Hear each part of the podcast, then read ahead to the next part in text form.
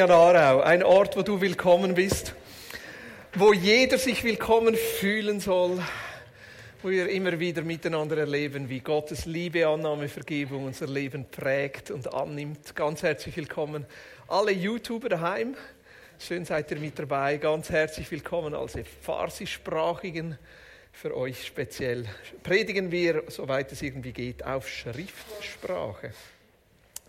Ja, es war, war, mir wirklich ein Anliegen, dass wir für, für Menschen im Gesundheitswesen beten. Ich meine, man kann total unterschiedlicher Meinung sein, wie man mit der aktuellen Lage umgeht. Und trotzdem sind wirklich viele Menschen, die im Gesundheitswesen arbeiten, die herausgefordert sind. Ich habe mich getraut, so ein bisschen über Facebook pointierter zu äußern. Und das war wirklich interessant, dass viele, die ich kenne, die im Gesundheitswesen sind, die den, die Diskussion mitverfolgt haben, mir dann persönlich noch Feedback gegeben haben und sagten, ich bin froh. Ja, dass ihr vorsichtig seid und wie auch immer das für dich dann ist, was es heißt für dich, aber lasst uns weiter vorsichtig sein äh, in der nächsten Zeit, dass wir mithelfen können, dass es möglichst wenig Ansteckungen gibt. Ja.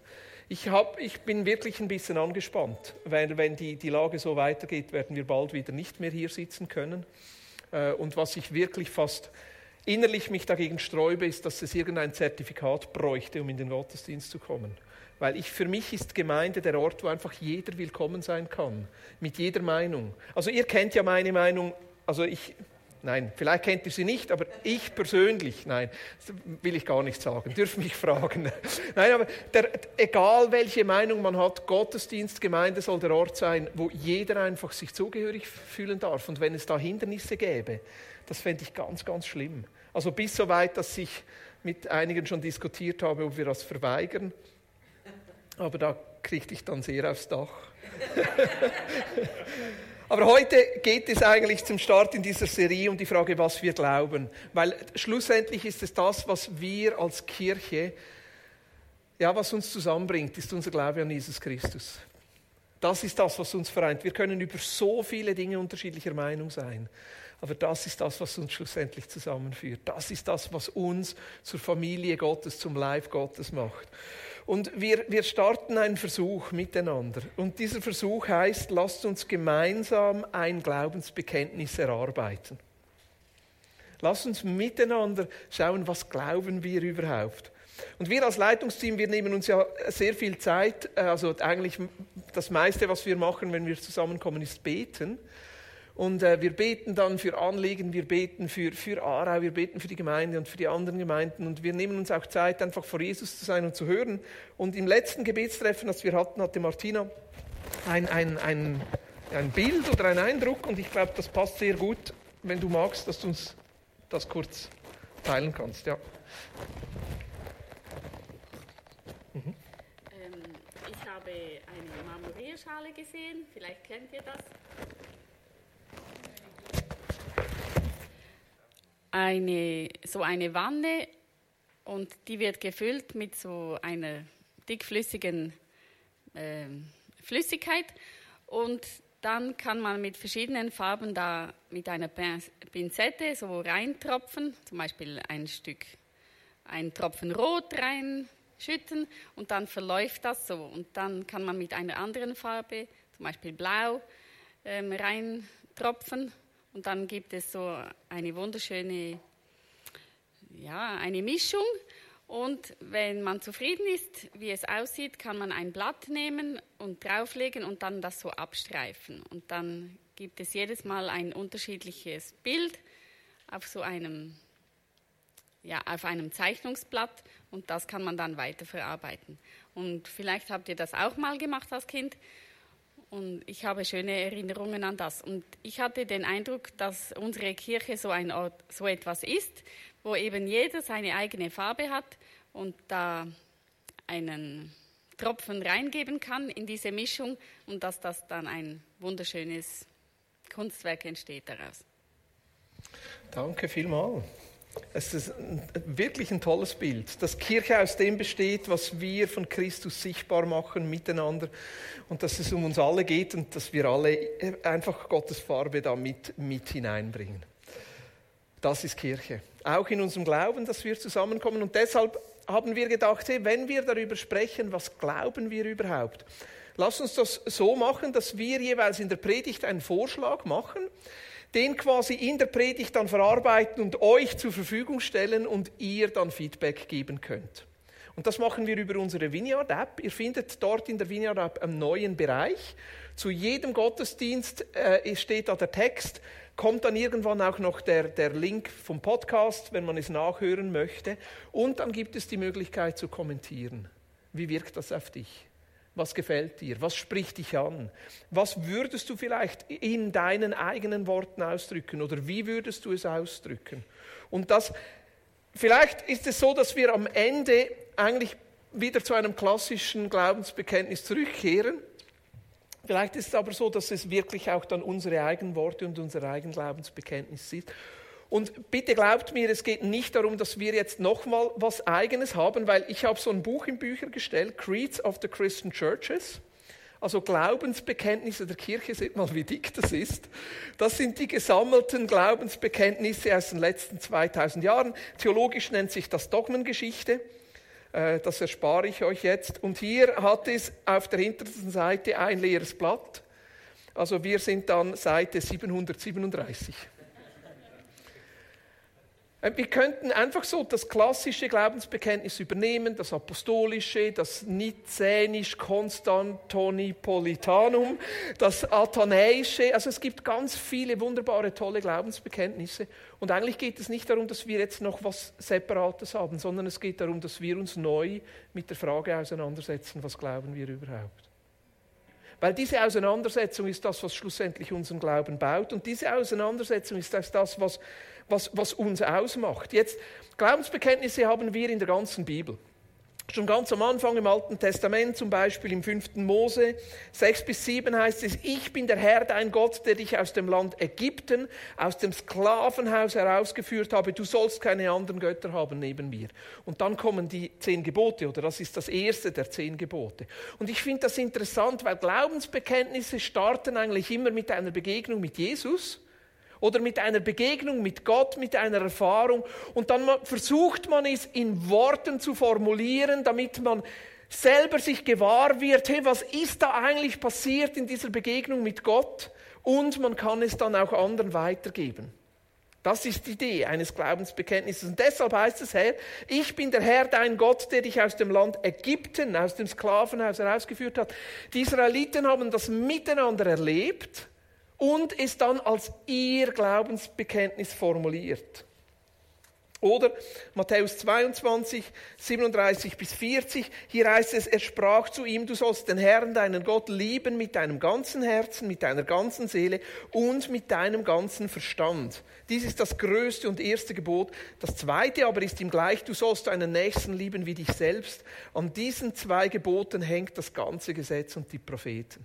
Also wir sollen Gott lieben mit unserem Herzen, mit unserer Seele und mit unserem Verstand. Also das ist so eine Ebene von, von Erleben, von Gefühlen, eine Ebene von Gottes Gegenwart, wo wir Jesus begegnen, aber dann auch mit unserem Verstand. Theologie ist eigentlich nichts anderes, als Gott mit unserem Verstand zu lieben. Das, was wir erlebt haben, versuchen in Worte zu fassen, es auszudrücken, in aller Unvollkommenheit, dafür Worte zu finden.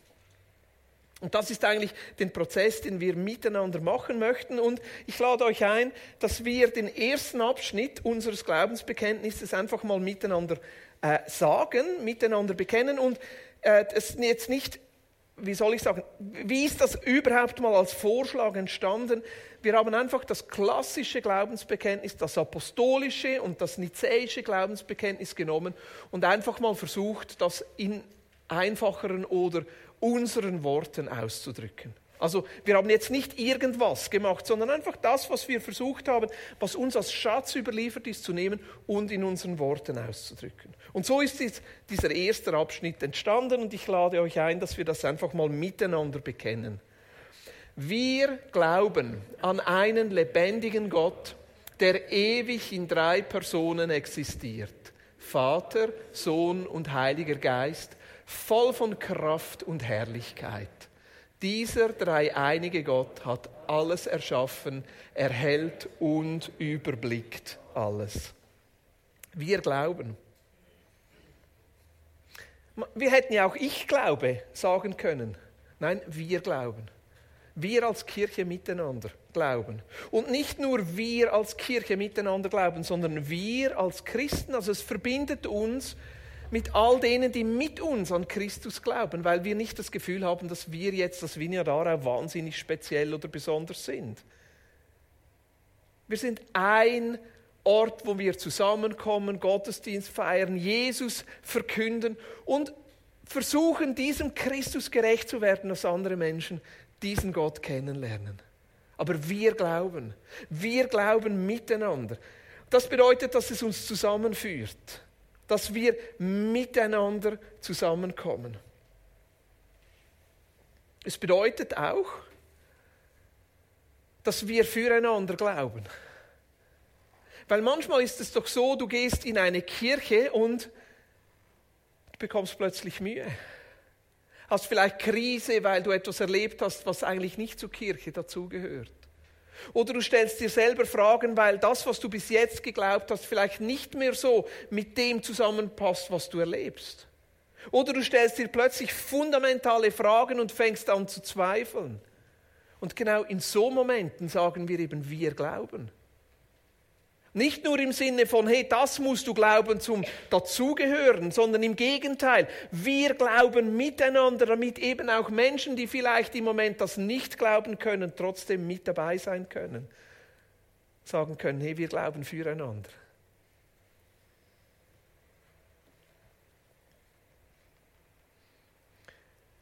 Jetzt das, was wir hier hinstellen, wir glauben an einen lebendigen Gott, fußt schlussendlich auf zwei großen Glaubensbekenntnissen, die das Neue Testament uns gibt. Das eine ist in 1. Korinther 15, Verse 3 bis 8, wo ich sagen würde, das ist so wie Paulus, der den Korinthern eine Zusammenfassung von dem gibt, was eigentlich das Evangelium bedeutet. Denn ich habe euch vor allem überliefert, was ich auch empfangen habe Glaube ist etwas, was wir empfangen und er gibt es jetzt weiter. Denn ich habe euch vor allem überliefert, was ich euch empfangen habe, dass Christus für unsere Sünden gestorben ist nach den Schriften und dass er begraben wurde und dass er auferweckt worden ist am dritten Tag nach den Schriften und dass er Kephas, also Petrus, erschienen ist an den Zwölfen. Danach erschien er mehr als 500 Brüdern auf einmal, von denen die meisten bis jetzt übrig geblieben, einige aber auch entschlafen sind. Danach erschien er Jakobus, dann den Aposteln allen, zuletzt aber von allen gleichsam der unzeitigen Geburt erschien er auch mir. Das ist doch Wort Gottes. Dieses Glaubensbekenntnis, das das Evangelium zusammenfasst, oder das andere große Glaubensbekenntnis im Philipperbrief. Und auch hier vermutet man, dass der, der Christushymnus im Philipperbrief eigentlich das ist, was Paulus aufgeschrieben hat, was die Kirchen am Gottesdienst morgen oder wenn sie sich zusammengefunden haben, miteinander bekannt haben. Habt diese Gesinnung in euch, die auch in Christus Jesus war, der in Gestalt Gottes war und es nicht für einen Raub hielt, Gott gleich zu sein. Aber er machte sich selbst zu nichts und nahm Knechtsgestalt an, indem er den Menschen gleich geworden ist und der Gestalt nach wie ein Mensch befunden, erniedrigte er sich selbst und wurde gehorsam bis zum Tod, ja zum Tod am Kreuz. Darum hat Gott ihn auch hoch erhoben und ihm den Namen verliehen, der über jedem Namen ist, damit in dem Namen Jesu jedes Knie sich beuge, der himmlischen und irdischen und unterirdischen, und jede Zunge bekenne, dass Jesus Christus Herr ist zur Ehre Gottes des Vaters. Philipper 2, 5 bis 11, dieser, dieser Christus-Hymnus. Jetzt, ich, ich meine, alleine diese Stelle im Korinther und diese Stelle im Philipper, das gäbe Stoff für so viele Predigten. Und ihr merkt, ich gehe da ein bisschen schnell drüber. Ich möchte gar nicht in erster Linie hier auf die Inhalte dieser Bibeltexte eingehen, sondern vielmehr sagen, welche Wichtigkeit es hat, dass wir auf unserem Glaubensweg unseren Glauben auch formulieren können und sagen können, wir glauben. Ja, aber was genau? Was ist dann der Inhalt? Wir glauben. Paulus hat das gemacht. Er hat das wie zusammengefasst und gesagt, das ist das, was wir als Kirchen glauben und hat es den Korinthern geschrieben. Und hier hat er was aufgeschrieben, was er immer wieder erlebt hat in den Kirchen, wo er war, dass sie dieses Glaubensbekenntnis miteinander aufgesagt haben und sagen, das ist der Christus, an den wir glauben. Später waren es dann Kirchenväter wie Irenäus oder Tertullian, die diese Glaubensbekenntnisse weiter gepflegt haben. Und dann kamen sie zusammen in sogenannten Konzilen. Als die Christenheit wuchs und immer mehr Kirchen entstanden, kamen sie zusammen und haben miteinander wie ausgefeilscht, ja, was ist es wirklich, was uns verbindet? War nicht immer eine ganz schöne Geschichte. Es gibt auch Konzile, da haben sie sich wirklich geprügelt. Und ich hoffe, dass in unserem Prozess das nicht so sein wird. Und trotzdem, dieses, versteht ihr, dieses ernsthafte Ringen um Worte, die unserem Glauben Ausdruck geben und trotzdem Worte bleiben immer beschränkt und immer unvollkommen, um dem Ausdruck zu geben, was wir mit Gott zusammen erleben. Und trotzdem ist ein Wagnis, dass wir in den nächsten Monaten machen, ein Wagnis. Und trotzdem, ah, ich freue mich darauf, von euch zu hören. Vielleicht auch zu hören, was ihr doof findet oder was ihr in Frage stellt aber dass wir da einen ehrlichen Prozess miteinander gehen. Glaubensbekenntnisse sind wichtig. Reformation. Luther tritt auf, dann sein, sein Nachfolger oder ich meine, Zwingli, der, der war mehr mit Krieg beschäftigt, der hatte nicht so viel Zeit, dann sein Nachfolger Bullinger, der hat das zweite helvetische Bekenntnis geschrieben, das war grundlegend für die Entwicklung der reformierten Kirche. Oder ein anderes großes Bekenntnis aus, aus der neuen Zeit, die Barmer Erklärung. Da waren Schweizer maßgeblich beteiligt, Karl Barth die bekennende Kirche während dem Zweiten Weltkrieg. Die anderen haben eigentlich nur noch die Unterschrift darunter gesetzt. Es vor allem dieser Schweizer Karl Barth, der, ne, ein Glaubensbekenntnis geschrieben hat im, im Angesichts des Dritten Reiches der Nazi und gesagt hat, wir als Kirche machen hier nicht mit. Das sind Glaubensbekenntnisse und die kosten auch was. Also wir glauben. Wir glauben mit und füreinander. Wir glauben gemeinsam und das ist eine Einladung, dass wir das miteinander glauben, aber auch eine Einladung, sich teilweise auch von anderen tragen zu lassen, wenn du vielleicht mal etwas nicht glauben kannst. Was ist das Zweite? Wir glauben an einen lebendigen Gott. Farhad, unser Gott ist lebendig. Halleluja. Das, meine, wir haben eine Zeit lang zusammengelebt, sind intensiv miteinander unterwegs gewesen und Farad hat immer wieder gesagt, als er etwas mit Gott erlebt hat, unser Gott ist lebendig. Unser Gott ist lebendig und das ist mir so geblieben. Unser Gott ist lebendig, er wirkt unter uns, er bewegt sich unter uns. Und ich habe trotzdem hier geschrieben, wir glauben an einen Gott, einen lebendigen Gott weil Gott trotzdem der andere ist, der über uns hinausgeht, weil Gott nicht der ist, den wir fassen und in unsere Hosentaschen stecken können, weil Gott nicht der ist, der immer nur auf unserer Seite steht, sondern Gott eben auch der andere ist, der uns in Frage stellt, der uns herausfordert, der so viel größer ist als das, was wir mit unseren Worten erfassen könnten. Aber wir glauben an einen lebendigen Gott. Ein Gott, der wirkt und unter uns ist. Wir glauben an einen lebendigen Gott, der ewig, der ewig. Was für ein Gott, der kein Anfang und kein Ende hat. Was für ein Gott, der vor uns schon da war und über uns hinausgeht. Auch in unserem Glauben, auch in unserer Kirche. Wir dürfen so viel von dem Schatz übernehmen, dass Menschen vor uns erkämpft haben und wir dürfen das weitertragen und weiterpflegen und es wird über uns hinausgehen, weil wir an einen lebendigen Gott glauben, der ewig ist. Das heißt auch, wir können uns auf ihn verlassen. Wir müssen nicht immer alles verstehen. Wir müssen nicht alles einordnen und schon gar nicht kontrollieren, weil er ein ewiger Gott ist, der auch noch besteht, wenn alles andere vergeht. Und jetzt wird es sehr theologisch. Und ich hoffe, ich schaffe es irgendwie, das gut runterzubrechen. Der ewig in drei Personen existiert, Vater, Sohn und Heiliger Geist. Diese, diese Formel, dass Gott in drei Formen existiert, diese Dreiwesenhaftigkeit von Gott als Vater, Sohn und Heiliger Geist, das war die größte Herausforderung für die frühe Kirche und ist immer noch eine Herausforderung für uns als Kirche. Ja, glauben wir jetzt an einen Gott oder glauben wir an drei Götter? Nein, wir glauben an einen Gott. Aber er zeigt sich in drei Formen. Er zeigt sich als Vater, als Sohn und als Heiliger Geist.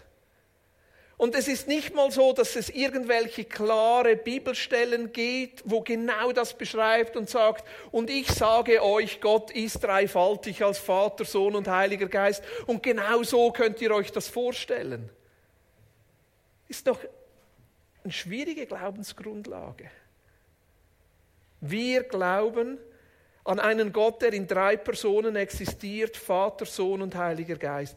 Also am klarsten kommt dieses Bekenntnis heraus in der Taufformel. Matthäus 28. Der, der, Missionsbefehl. Geht hin und machet alle Menschen zu Jüngern und tauft sie auf den Namen des Vaters, des Sohnes, des Heiligen Geistes. Dort kommt es wie am klarsten raus. Doch, es geht um einen Gott, der in drei Formen existiert, aber viel mehr Definition haben wir da gar nicht. Und trotzdem, wir glauben an einen Gott, der sich uns offenbart. Wir glauben an einen Gott, der sich so uns zeigt, der sich als Vater, als Sohn und als Heiliger Geist uns zeigt. Das bedeutet auch, dass Gott nicht irgendwer ist oder irgendwas. Es bedeutet eigentlich, dass wir an einen Gott glauben, der als Vater, Sohn und Heiliger Geist sich uns offenbart, dass das der Denkrahmen ist, in der sich unser Gottesbild bewegt.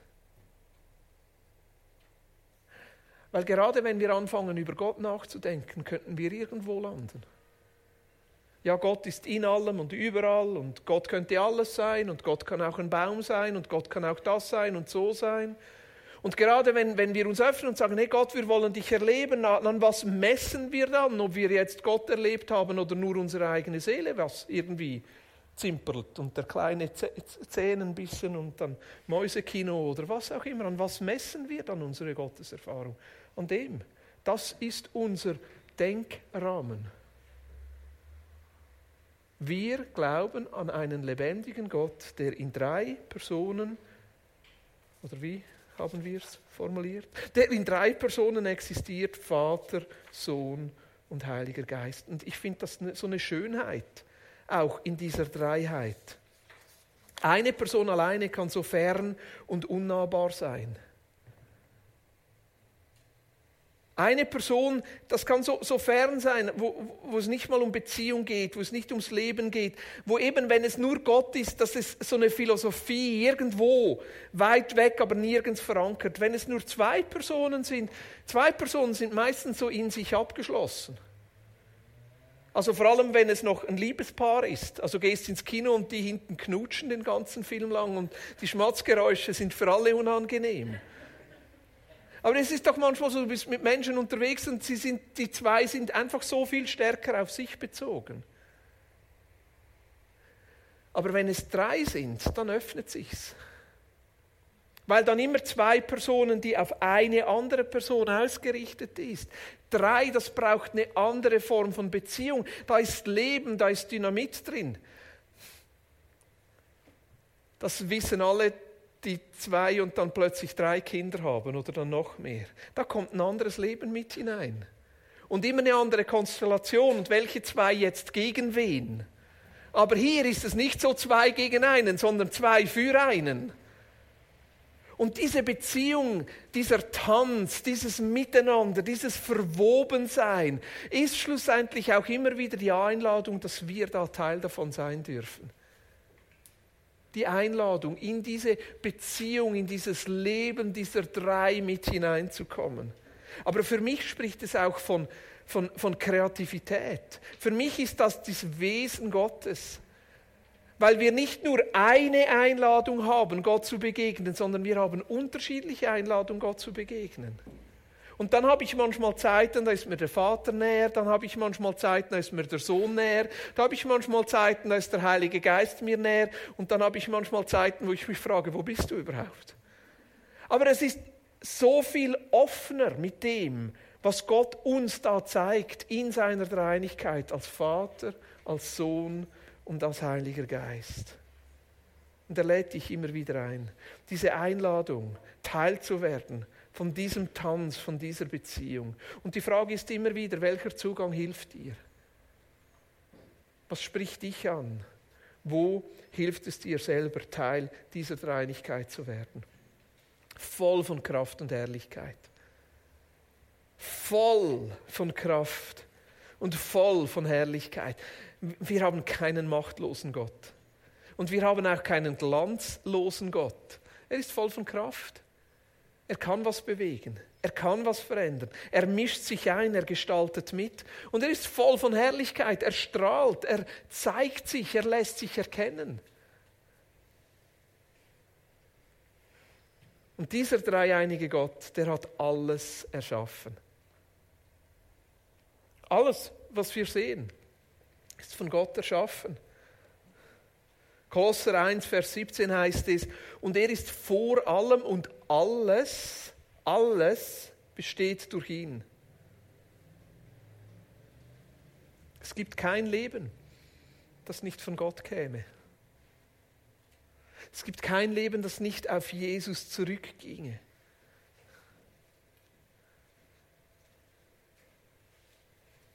Da verstehen wir auch, wieso es nicht reicht, einfach nur Gott zu lieben. Jesus sagt, das ist ihm gleich, liebe deinen Nächsten wie dich selbst.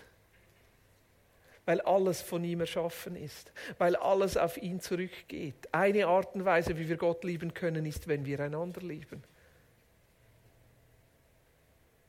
Alles ist von ihm erschaffen und er ist vor allem und alles besteht durch ihn, heißt es im Kolosser 1, Vers 17. Und dann das zweite, und er erhält alles.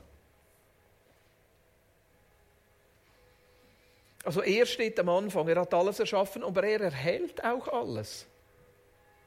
Es gab so in der Zeit der Aufklärung so diese Vorstellung von Gott wie der Uhrmacher der alles erschaffen hat und dann dreht er das Rädchen auf und dann zieht er sich zurück und alles lässt irgendwie gehen und alles hat seinen Lauf. Das ist nicht die Vorstellung, die die Bibel uns zeigt.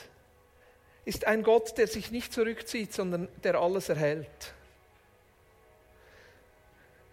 Das ist eigentlich auch nötig, weil das Massengesetz, sagt eigentlich, dass sich Masse immer voneinander abstößt.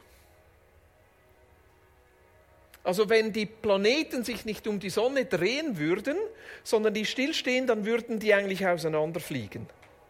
Also alles, was Masse hat, also wir auch, stoßen einander eigentlich ab.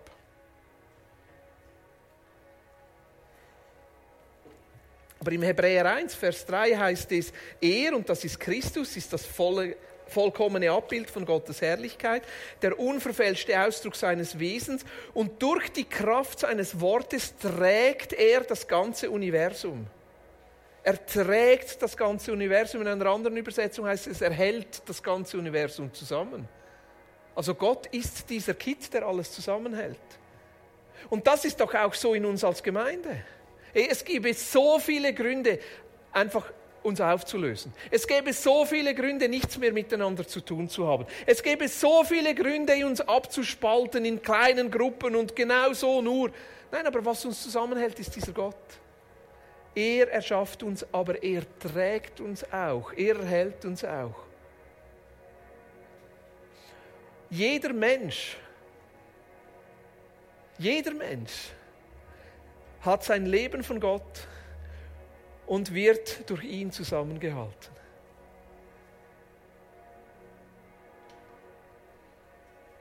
Es gibt bei den Menschen keine Gottesferne. Gott ist da, bei jedem Menschen. Ich glaube, das ist unsere Aufgabe als Kirchen, den Menschen zu helfen, diesen Gott zu entdecken, der schon da ist, der sie schon trägt, der sie schon erhält, der sie schon liebt.